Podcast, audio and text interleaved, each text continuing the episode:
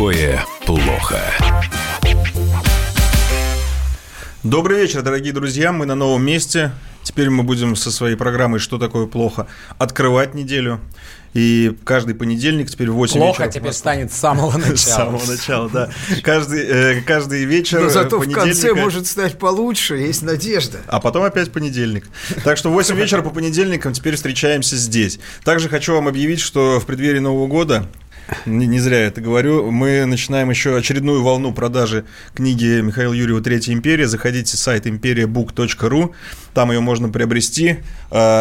К Новому году успевайте, чтобы она успела доехать до вашего населенного пункта, если вы не из Москвы. Если в Москве, тогда будет работать с пункта самовывоза. А, Я думаю, что вся техническая информация, техническая и маркетинговая произнесена. Мы теперь здесь, книга продается. И начинаем. Студии Михаил Леонтьев, э, Дмитрий Леонтьев, я Илья Савельев. И с места в карьер, наверное, да? К нашим э, делам внутрироссийским. Ну да, то есть есть вещи, которые касаются, ну, к сожалению или к счастью, они касаются не всех. Я говорю о домашнем насилии. Но о касается шаг- многих. И о превышении, о, о- о границах э, необходимой обороны, да? Связанные вещи между собой. Опять за- затронули этот законопроект, предлагают Я его доработать. Вот в чем там... Сразу смысл? хочу сказать, что мы не будем, наверное, Митя со мной согласиться, обсуждать юридические тонкости. Ой, это да, не Тем не более, наша что я не настолько хорошо владею этими проектами, потом это проект, он будет еще, очевидно, слушаться, правиться и так далее. Вопрос, грубо говоря, в той философии, которая в этом заложена. Э, Зачем было декриминализовано домашнее насилие? Эта философия понятная, и она вот мне, например, очень близка Э, что семья – это есть, в общем, все-таки какое-то интимное пространство, и куда туда по пустякам лезут все время, да, Да.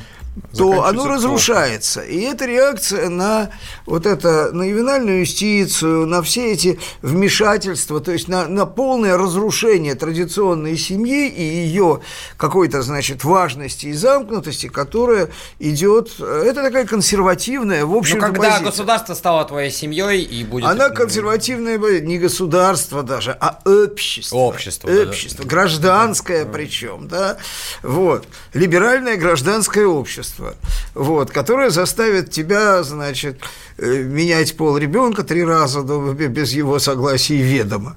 И так далее. Ты, кстати, не Значит, преувеличиваешь. я- это я- я преувеличиваю, происходит. конечно, Не но- преувеличиваешь. Ну, Насчет в общем, менять пол ребенка быть, без даже- согласия родителей. Ну вот, значит, и вот это вот, это, что нам важнее, значит, вмешиваться в скандалы в семье, которые возникают по разным поводам, иногда переходят какие-то границы, да, или, значит, понятно, нельзя де- декриминализовать вещи, которые влекут за собой тяжкие последствия. Это, это никакой, никакой, вот надо понять, что это не де- декриминализация домашнего насилия, это не значит, что дома можешь насиловать. И это не значит, что ты можешь совершать уголовные преступления, подпадающие под другие статьи. Да? Речь идет о так называемых побоях. Да? Кто-то кого-то стукнул. Потому что побои побоям тоже рознь. Понимаете, когда человек системно кого-то избивает. Да? А другое дело, когда кто-то взял и, значит, толкнул, схватил жестко там за руку, оставив синяк, что вызывает огромную А возможность для различных спекуляций на этом. И я еще раз говорю, я сейчас не говорю правильно, неправильно, понятно философия. Это консервативная философия, направленная на охрану семьи и традиционных ценностей. С другой стороны, есть статистика. И есть действительно систематические избиения, и вот здесь статистика, которую пресса приводит сейчас, что у женщин, э, значит, ш- 76% 79% убийств, 79 россиянок, осужденных за убийство, защищались от бытового насилия. да, то есть это было бытовое насилие. У мужчин это, это там очень маленький процент, конечно, да. Но То есть, когда вариант это свидетельствует, кстати, о том, что пойти к мужик силовым пока органам еще, нельзя, Мужик пока еще физически сильнее Да, ну. женщины. Это в какой-то степени радует. Эта статистика точно об этом свидетельствует. Вот. Но силу он свою Знаешь, контролировать как не в этом может. анекдоте? Да, Сарочка, а может быть, мы обойдемся без секса? Что же вы, Сема? Нет. Вы же знаете, что я гораздо физически сильнее вас. А, Вот, значит. Это... э, такая шутка. Нет, ну а что, ну вот, пожалуйста. Но это все-таки исключение. Да, вот, как правило, у нас в России все-таки мужик по- покрепче пока еще. Вот. Значит, я к чему? что проблемы есть. Здесь, если удастся, наконец, в результате вот этих двух итераций, да, туда и сюда маятника, достичь какого-то оптимума и, э, значит, Понятно, еще раз говорю, есть преступления, которые описаны другими статьями Уголовного кодекса, и они выходят за рамки совершенно не в семье, не в семье, в космосе, там, э, в общественной организации, на производстве, да, там, э, э, нанесение там тяжких повреждений, там, увечья, там, не говоря уже об убийстве, там, изнасиловании и так далее. Да, речь идет именно вот о, о, о тех вещах, которые связаны с побоями. Побои, угрозы, значит, э, систематические и так далее. То есть, очевидно, есть необходимость установить какую-то границу, за рамки которой эта декриминализация должна заканчиваться, потому что иначе она с неизбежностью переходит в статистику уже э, небытовых преступлений. Ну, конечно, как если ты не даешь женщине как никакой другой возможности решить проблему, она решает ее сама. Есть еще, Или не решает. Есть еще, да, одна, один момент, связанный с этим. Интересно, что это происходит вместе. Меня немножечко смущает, что инициатором здесь выступает Владимир Вольфович Жириновский, это предложение, ничего удивительного в этом нет, он очень хорошо чует мне смущает, не удивляет, а смущает. Это разные вещи. Потому что он очень хорошо чует общественную как бы конъюнктуру, с одной стороны, а также веяния какие-то, а с другой стороны, его функция, э, значит, разумные вещи довести до абсурда, при которых применение теряет смысл обычно, да, это граница, это, об этом очень много говорили, почему как поговорим, так и затихает, как поговорим, так и затихает. Хотя, наверное, по сравнению с какими-то раньшими временами, все-таки э, в правоприменении границы необходимой обороны у нас немножко расширились, вот. Но очень хотелось, чтобы это было как-то формализовано достаточно четко. Да? И если, опять же, исходить из логики консервативных ценностей, да, э, надо очень сильно расширить границы необходимой обороны в случае незаконного вторжения там, в жилище и так далее. Да? Ну подожди, есть... здесь-то ситуация, ты предлагаешь женщинам купить Я пистолет об... и, и отстреливаться? А в этом смысле есть яркий пример э, нашего друга большого российского народа, президента Филиппин Дутерте, угу. Родриго Дутерте, угу. который персонаж. недавно выступил с... Э, я напомню, это человек, который реализует борьбу с э, наркомафией, ну, в общем-то, э, Филиппины поработившие практически полностью, да, э, путем свободного, почти свободного отстрела всех участников процесса, то есть не то, что каких-то наркодилеров. Он рассказывал, как, мелких наркодилеров. как а, эффективно можно выбрасывать а, наркодилеров из вертолета и как, насколько это работает. Да, да, да, да, да. да. Это смущает правозащитников западных очень. Вот. А, и э, вот последняя, может быть, не последняя, последняя известная нам его инициатива, это если у вас, значит, э, чиновник попросил взятку, вы можете его ударить. А если при вас есть огнестрельное оружие, вы можете в него выстрелить. Но, что касается пределов необходимой обороны, желательно по ногам. Потому что тогда мы сможем вас отмазать. Вот. А если вы его пристрелите, во-первых, вам трудно доказать, и отмазать сложнее. Поэтому вот, вот очень, я бы сказал, Поэтому... так адекватно, по-бытовому, правильный совет. Ну, у тебя совершенно либертарианский подход. Каждому по оружию и решайте проблемы а сами. по ногам. Да, ну, да, на да, самом да. деле, понимаешь, Не, в чем ну, дело? Ну, давай в реалистичной ситуации. Что в реалистичной ситуации мне всегда казалось, что есть вещи, которые чрезвычайным образом в среднесрочном плане, даже в краткосрочном, с исторической точки зрения, они дисциплинируют и меняют общество, качество общества. Я, например, всегда был сторонником, э, не всегда, вру, с определенного времени, сторонником э, ну, не свободного совсем, но достаточно серьезного доступа, ну, за, за э, пределами каких-то там медицинских и так далее вещей, юридически правовых, связанных с биографией и так далее, э, но право ношения право на ношение угу. краткоствольного огнестрельного оружия. По одной простой причине. Э, общество, вооруженное общество, вот Америка в этом смысле, традиционная Америка, страна с очень серьезным чувством как бы э, такого гражданского достоинства, да? Да. у людей. Да, потому что, потому что это вооруженный народ. И когда ты э, знаешь за человеком, что у него есть ствол с большой вероятностью, он имеет право его иметь, то ты вежливее в общественном транспорте себя ведешь, например. Да? Мало ли, а вдруг он нервный. Не говоря уже о вещах более серьезных, чем вежливость в общественном транспорте. Вот. Э, да, это чревато некоторыми потерями издержками. Но притрется, притрется. То есть постреляют и успокоятся на самом деле. Вот. И когда говорят, что вот у нас народ не привык, привыкнет.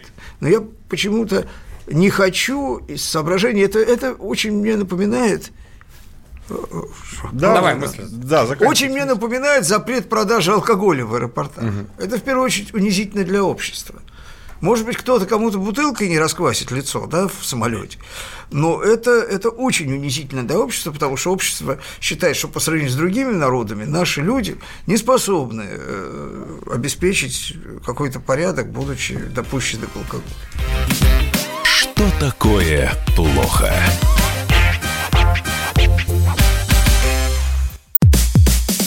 Мужчина и женщина. На каждый вопрос свое мнение. Говори, говори, что ты? Почему именно сейчас? Они в 14-м, когда начали Донецк и Луганск долбать так, что пух и перья летели. Так ты сейчас-то ему зачем этот вопрос задаешь? Я задаю вопрос. Тихо. Чш. Накал страстей на радио «Комсомольская правда». Семейный подряд Норкиных в поисках истины. По будням в 9 вечера. Просто о сложном в программе «Простыми словами». Да я не Америку открываю, я, я не понимаю, Подожди, когда пожалуйста. этот беспредел закончится. Не знаю.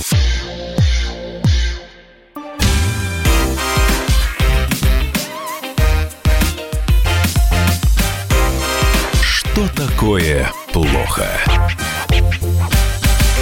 Мы продолжаем. Давайте мы как-то от домашнего насилия к оружию и к алкоголю в аэропортах э, дошли. Да. Вернемся Да. теперь в струю. Это вопрос главный. Ну, как вернемся в струю? Это вопрос главного, вот, а, о, чем, о чем мы говорим. О том, что есть определенная внутренняя ответственность, вот, которую те могут. Я вот.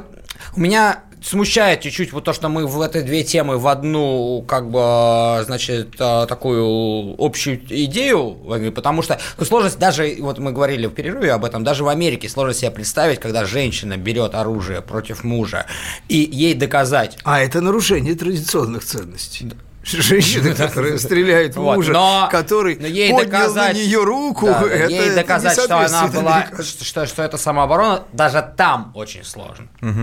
Вот, а ситуация, когда это будет происходить у нас, ну да. Но мне кажется, если подвести этому итог, что все-таки Нет, должен когда- быть нормальный метод, должен быть какой-то инструмент у женщины, куда ей идти. Потому что в реальности, совершенно правильно папа говорит, единственный способ, в конце концов, если у нее нет то есть, как бы никаких рычагов, э, значит, давления на э, неадекватное поведение, то она будет стрелять в нее. Ну, а я делать? тебе хочу сказать, что когда я говорил о праве на ношение огнестрела, я не говорил о его применении. Это как ядерное оружие А. в семейной жизни, да? То есть это сдерживание. Сдерживание. Ну, Нет, Предположим, ты знаешь, что у нее есть ствол, но ты не точно знаешь, где он лежит. Но у нас пока а, обратите внимание, как в есть домашнее оружие. 18-19 веке люди, а, значит, из высшего общества общались друг с другом. Не потому что ну, они, они были вежливы. Это почему? Потому что ты скажешь не то, потому будет дуэль. Дуэль, И да. уровень ответственности за твои слова, за твои действия, он совершенно другой. То есть то, что вот А на. Кавказе зарежут Да, вместе со всей семьей. Вот, вот, кстати, да, то есть ты можете, все равно можете себе представить где-нибудь в Дагестане, в Ингушетии или в Чечне, когда ты приходишь начнешь там оскорблять там мать или там, э, там аул какой-нибудь. То есть это невозможно. Невозможно, потому что ты понимаешь последствия. Вот. И в этом, конечно, есть э, определенная ценность. Да. Ну да. А у нас пока у женщины способ защититься это скалка или сковородка. Все, что на кухне, в общем. То есть кухня оружие женщины. Ну, сковородка может быть, кстати, пожестче. А кто-то из наших э, деятелей, омбудсменов, я не помню, на запрос какой-то европейский по поводу домашнего насилия ответил, что в России мужчины чаще подвергаются домашнему насилию, чем женщины. Что, кстати, вполне возможно. Не, ну ладно, ну какая-то чушь. Ну, Ну, ну, домашнему имеется в виду эмоциональному? Тогда это тотальная по тенденция. ну, психологическому давлению. Это пьяный мужик в значительной степени беззащитен. И когда он тихо приходит, вот тут, а там со сковородником еще. Ну, вообще, я тебе хочу сказать, Пьяный мужчина легкая мишень вообще. Легко. Легкая мишень. Еще более глупая и мерзкая идеология, чем жес- жесткий феминизм, это те люди, которые выступают за права мужчин. Это уже вообще просто какая-то тотальная Нет, за глупость. права да. мужчин обычно выступать не надо. Считается, как бы, что он мужчина, он как-то сам разбирается Да, да, вот именно. правами. Давайте какую-то черту подведем под этой темой, потому что дальше есть тоже много чего интересного. Проблема, вот главная черта какая, что это все, как у нас все политизируется дико, а, принимаются радикальные стороны, есть а, вот, а, значит, некий круг общения. Всегда очень Да. много конъюнктуры и очень мало все-таки, вот как сказать, профессиональной, юридической Ну, Ну, у нас же, у нас скучно, же все это вообще в рамках того, что у нас происходит с законодательством, которое вообще перестало системность, потеряло, потому что на основании интернет-ролика, значит, группа товарищей немедленно инициирует законодательную инициативу, после чего эта законодательная инициатива зачем-то иногда и при- принимается, да, и таким образом это вот как пиксельное сознание, да, вместо литературы, так пиксельное право вместо системы законодательства, которая не является правовой системой, по сути, да. Но откуда эта тема вообще я появилась? Думаю, я думаю, что через какое-то время, вот как в свое время у нас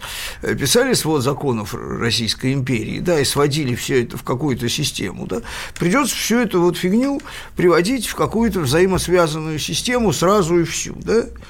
Вот, потому что... э, И потом ведь это же еще, понимаешь, это же такая реактивная штука. Вот опять же, как при позднем феодализме, э, налоги вводились, э, косвенные налоги в ответ на потребность. То есть, ну, у нас сейчас Минфин уже дошел до этого, ему когда нужны какие-то якобы выпадающие доходы, значит, покрыть, он выдумывает какой-нибудь косвенный на что-то. Вот с чего можно собрать сумму? Начинается дикое чесание репы, и если удастся найти кого-нибудь, кто не успел отмахаться от этого, то, значит, его, э, значит, нагружают. Да, и, и так далее. Да? То есть это не налоговая система, это разрушение всего. Кстати, между прочим, 17 век, где это систематически используется, называется бунтажным временем. Все бунты 17 века связаны с введением тех или иных идиотских косвенных налогов. Да, там, налог на соль, ну, медный бунт, там, валю, деньгу портили. Ну, в конце концов, это Портили привело деньгу. к Ну, примерно, это тоже созданию американских, а, кстати, Соединенных Штатов Америки. Вот именно такие налоги. Не, ну там они далеко были, они могли как-то. Во Франции это привело к отползти, революции. да. Ну вот. Во Франции к этому привело в первую очередь, э, там действительно было банкротство, то есть бюджет. э, Им просто перестали занимать. Вот и все. Это то, что ждет Соединенные Штаты. Ты Когда думаешь? в определенный момент им перестанут занимать. Но если они доживут до этого момента, они могут не дожить. Вот. Они могут не дожить. Как говорят врачи, онкология будет у всех, но не все до нее доживают. Вот. Могут не дожить. Ты начал говорить про Штаты. Давайте перейдем, да, к следующей теме. А, Оттолкнемся. да, про Штаты как раз мы мягко перешли. Уже можем? Или у Да, нас- да, конечно. Нет, у нас А, есть минут пять. Значит, Мы за- я начнем. сразу э, перед э, слушателями извинюсь, поскольку я эту тему уже брал, и в чем-то я повторюсь, но, конечно, здесь совершенно другой формат, а тема очень хорошая. Здесь э, э, выдающийся, в общем, деятель э, 20 века Генри Киссинджер, который, э, как ни странно, еще живой, вот, и даже мыслящий, произнес э, в Пекине на конференции речь не- неординарную, где он сказал, что напрасно все думают, что, значит, вот издержки торговой войны, они э, вот просто номинальные торговые потери, которые, в общем, ну, относительно небольшие. Что все это чревато последствиями э, хуже Первой мировой войны.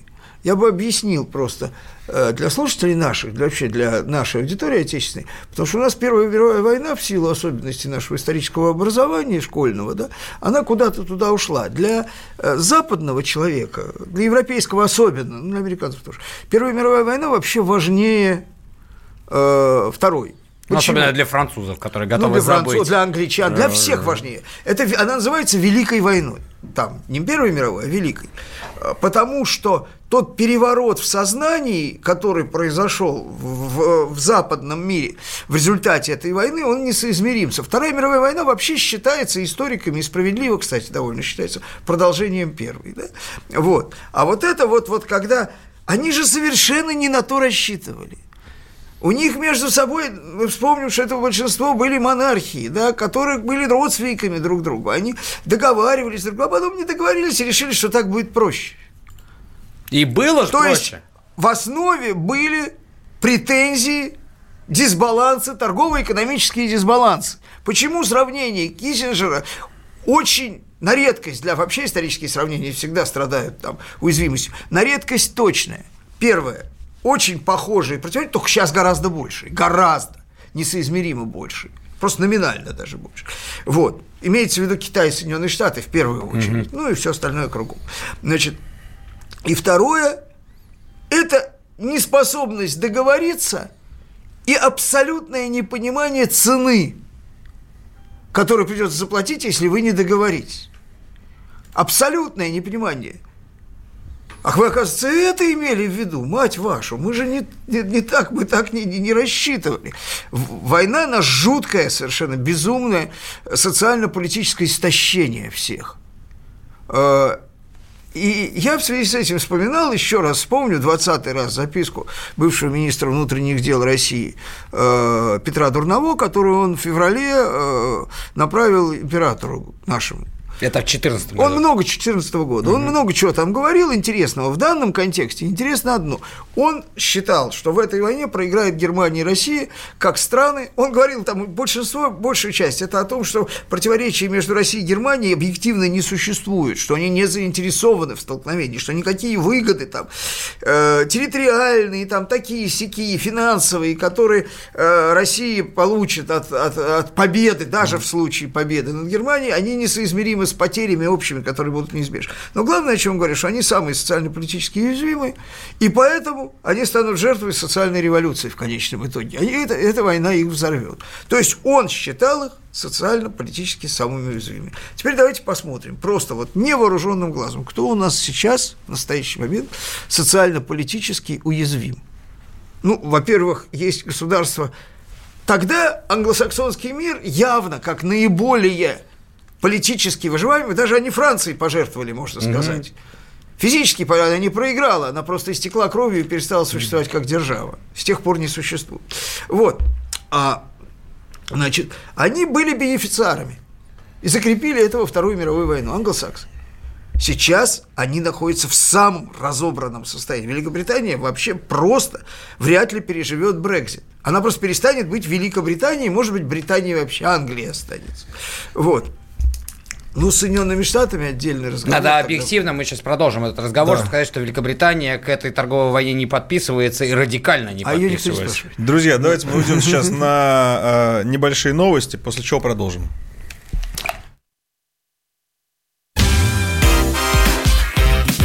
Что такое плохо?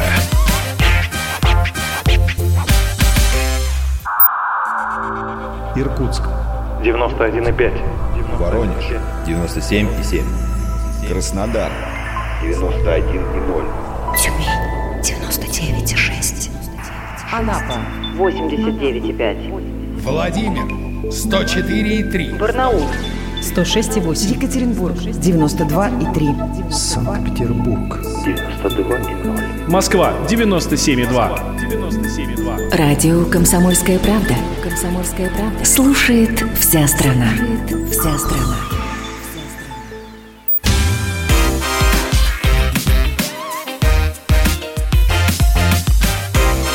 Что такое плохо? Мы продолжаем. В студии Михаил Леонтьев, Дмитрий Леонтьев и Илья Савельев.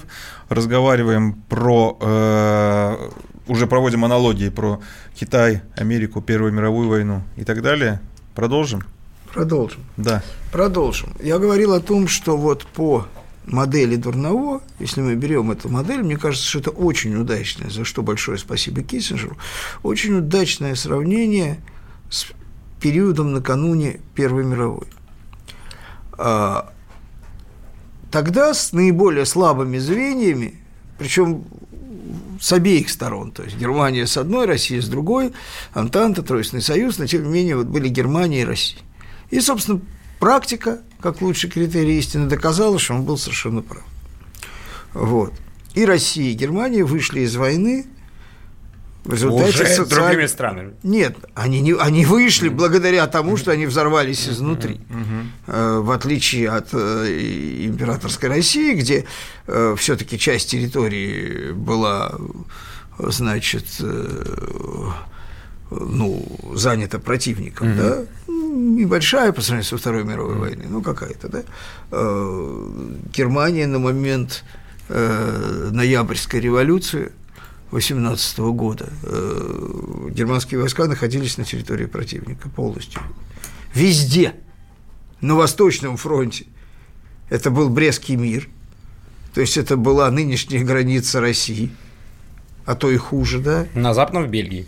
А на, на Западном они были, да, в Бельгии, во Франции. Север да. Франции, да. мгм. Вот, э, то есть война на территории Германии Первая мировая не велась ни одной секунды. Вот. А, так вот. э, Но тем не менее, Э, взрыв тем, тем не менее, да, к чему я говорю? Соединенные Штаты, да, вот Британия, понятно, да, то есть англосаксонский мир, бенефициар двух мировых войн, да, безусловный, находится в состоянии дикого политического кризиса, дикого. В первую очередь, конечно, Америка, потому что, ну, бог бы с ней из Британии, она сейчас вторична совершенно, да, вот. Э, И к торговой войне она имеет очень мало отношения, да, как ты справедливо заметил в перерыве. А Америка, значит, находится в состоянии институциональной катастрофы, которую она не знала со времен гражданской войны. И, наверное, даже хуже. Да, наверное, очень похоже, на самом деле, просто похоже. Потому что рухнул базовый принцип, обеспечивающий воспроизводство власти в Америке.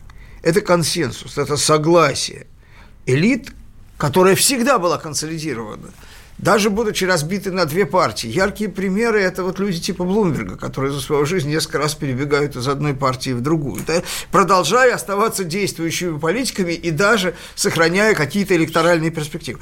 Вот.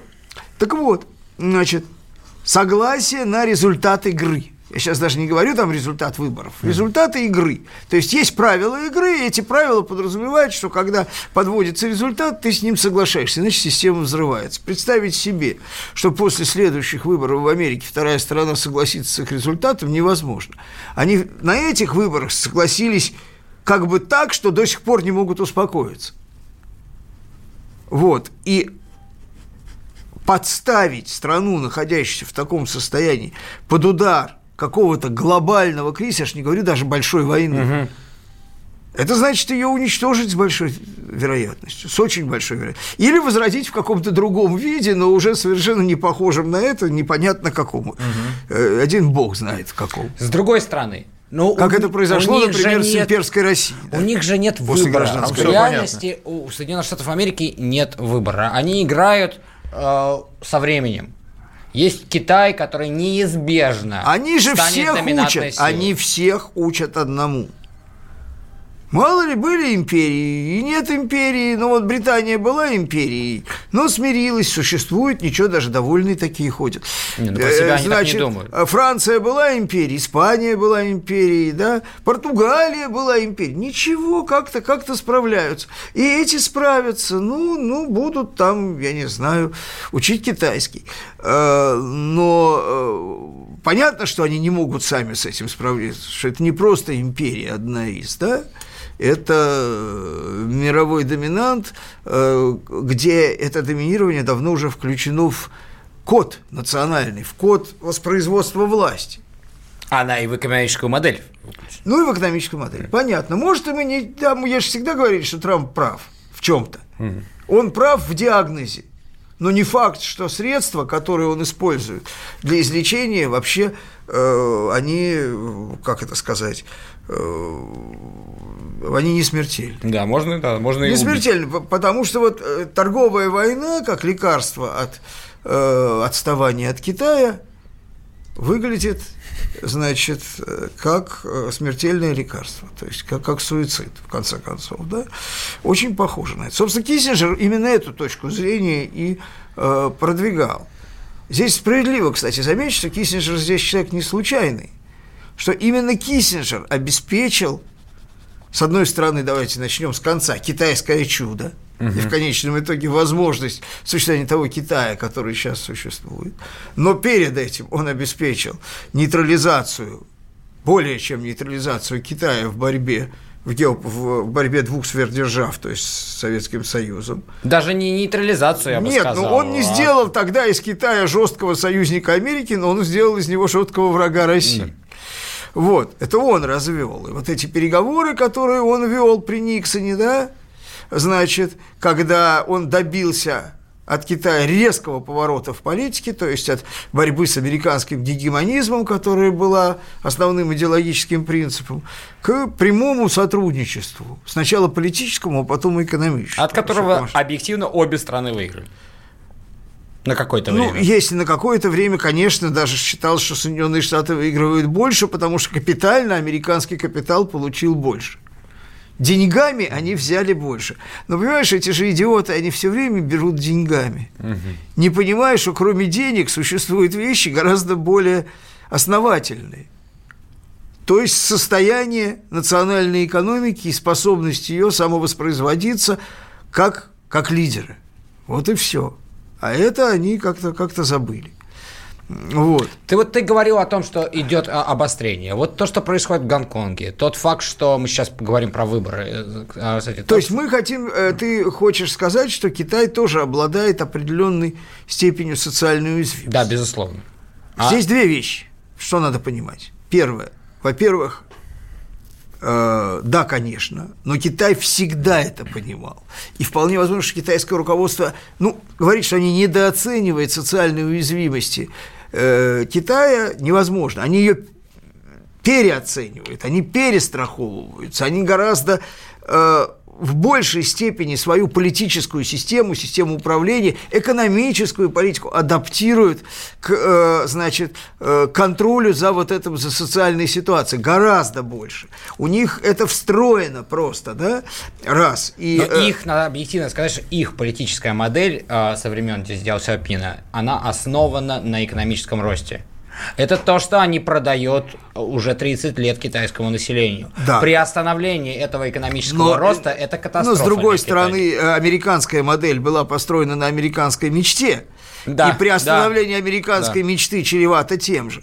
Но если говорить о Китае, во-первых, во-первых, значит, ну, экономический рост вещь условная. Если у вас начинается реально война, даже не, не глобальная такая, но война, то, что называется войной, то в этот момент население мобилизуется иначе. И там экономический рост в этот момент, в общем, не обязателен. А у Китая есть все возможности сохранить э, все равно феноменальный экономический рост даже в условиях э, тех или иных торговых войн. Есть. Они просто хотят больше получить. Они понимают, что они являются бенефициарами системы. Они хотят сохранить эту систему в основных параметрах как можно дольше пока они не будут окончательно готовы. Вот. Это раз. Второе, они очень сильно, вот эта консолидация власти, понимаешь, здесь вот мечты о том, что Китай сейчас сломается, которые на Западе очень сильны, Уже нет. сильны-сильны, есть там. Я, я, извини, я помню интервью, это 95-й или, может быть, 96-й год, приходит а, министр иностранных дел Китая, не скажу, как его звали, забыл, а, в- на CNN. Его спрашивают, а тогда это э, начало 90-х, середина 90-х, надо было понимать, что американцы свято верили в идеи господина Фукуямы и в, в том, Да, что... сейчас там в Китае наступит что, демократия. Да, что Китай, ну, то есть, как бы, три года, четыре года, пять лет, я думаю, в принципе, и Гонконг поэтому так легко договорились с Гонконгом, потому что они были Мгм. уверены, что Китай станет э, демократической страной. Она его спрашивает, ну сколько у вас а, продержится вот этот коммунистический строй? Он говорит, навсегда. Он такая, ну как навсегда? Ну не может быть, ну не может быть. Говорит, ну нет, навсегда.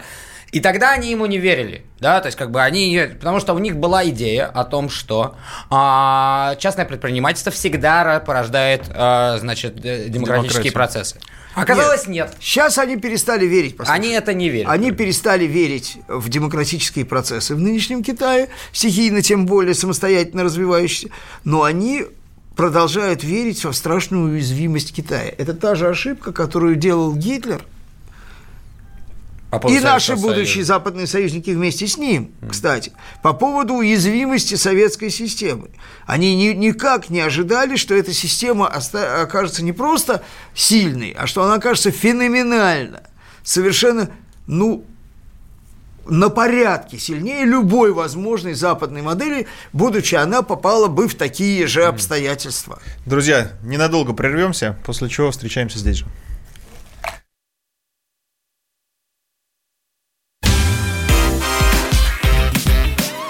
Такое плохо?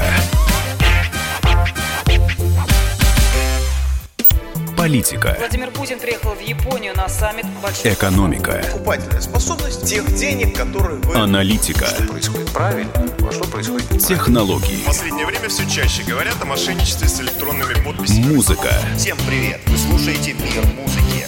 Комсомольская правда. Радио для тебя.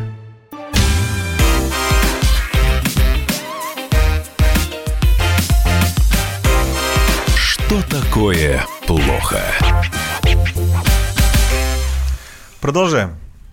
Продолжаем. Да, по Продолжаем поводу про мечты. Уязвимость, да, Да, про об уязвимость. уязвимости.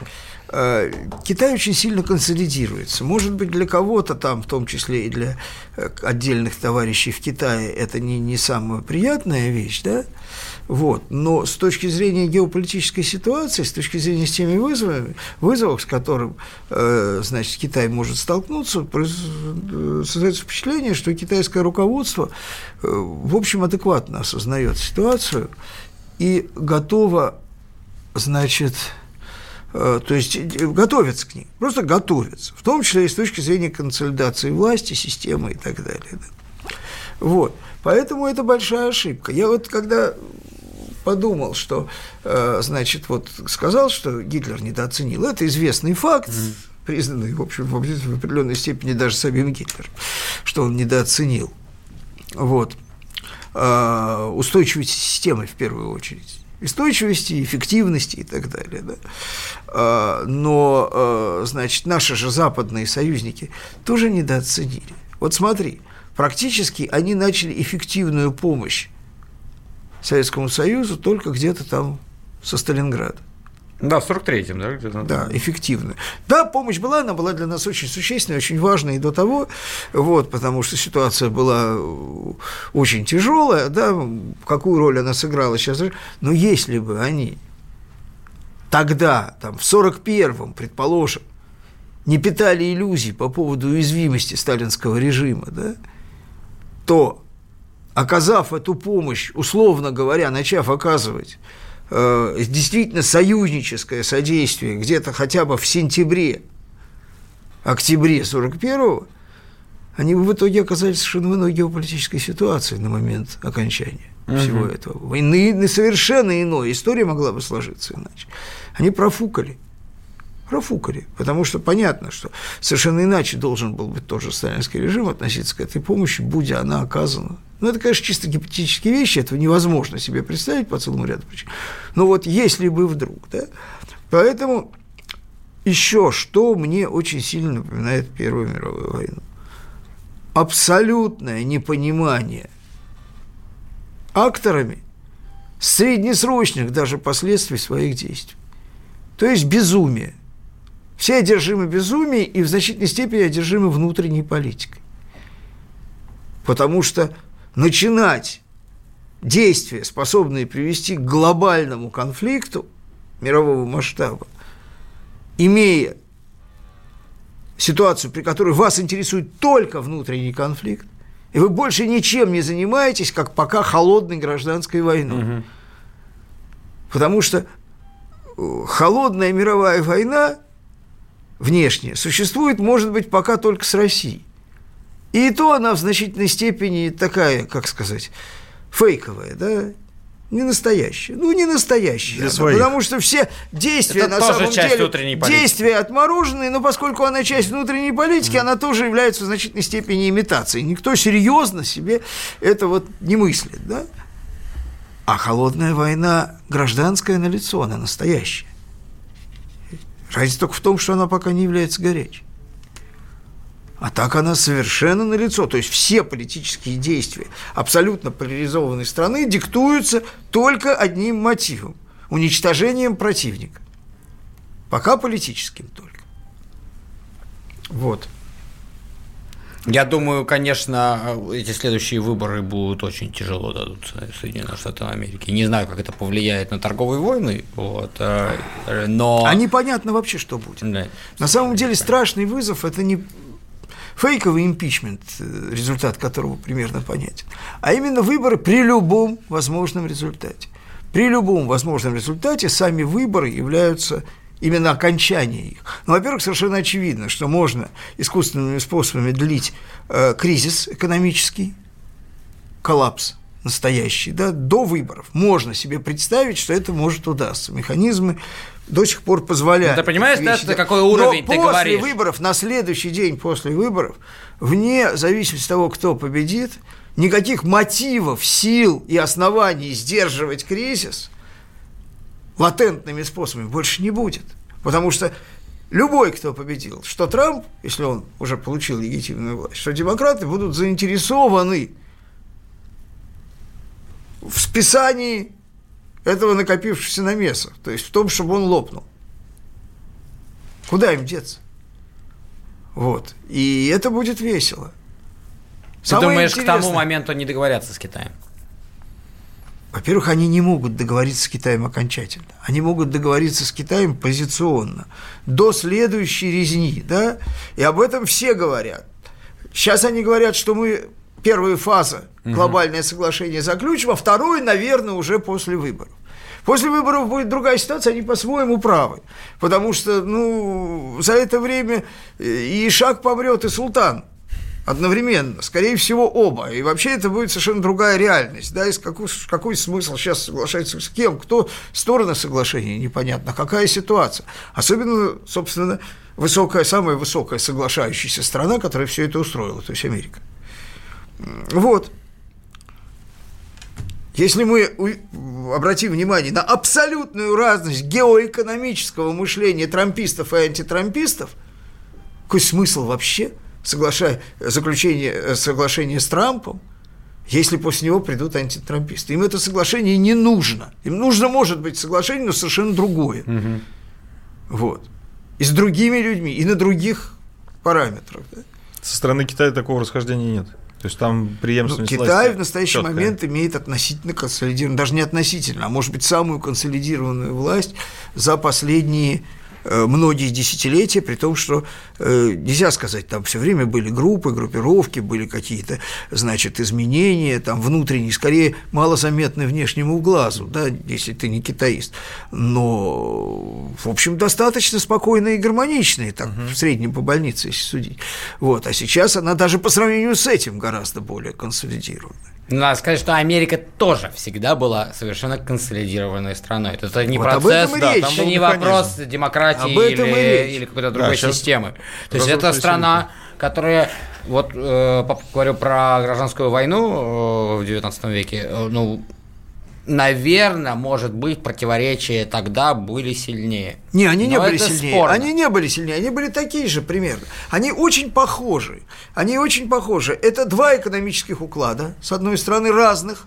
Это все. Это Да. и экономически, И с другой стороны, это и система взгляд на конституционное устройство. Но Просто вы- вы- невозможность договориться по правам Да. штатов. Вы, в принципе, точку бифуркации отметили, уже американские выборы. А, До этого сериал будет продолжаться, он будет интересный. И Мы с вами... главное, после этого. И вот после день, этого когда страшно. После этого выиграл. начнется американская история ужасов. А до этого будет все-таки что-то похоже на американскую семейку. Друзья мои, мы переезжаем еще раз, напоминаю, на понедельник, поэтому... э, На сейчас. Да, на сейчас. Да, поэтому встречаемся каждый понедельник здесь. Что такое плохо? С вами было приятно. Хорошей вам недели. До Всего свидания. доброго.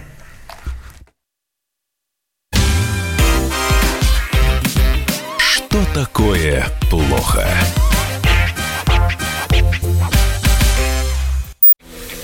Противоположные взгляды. Оппозиция, я считаю, героями. Твое право считай. Да, Тина, что ты несешь? Ну а как? Смеешься. Максим, я не смеюсь, но просто нельзя так говорить. Себя послушай.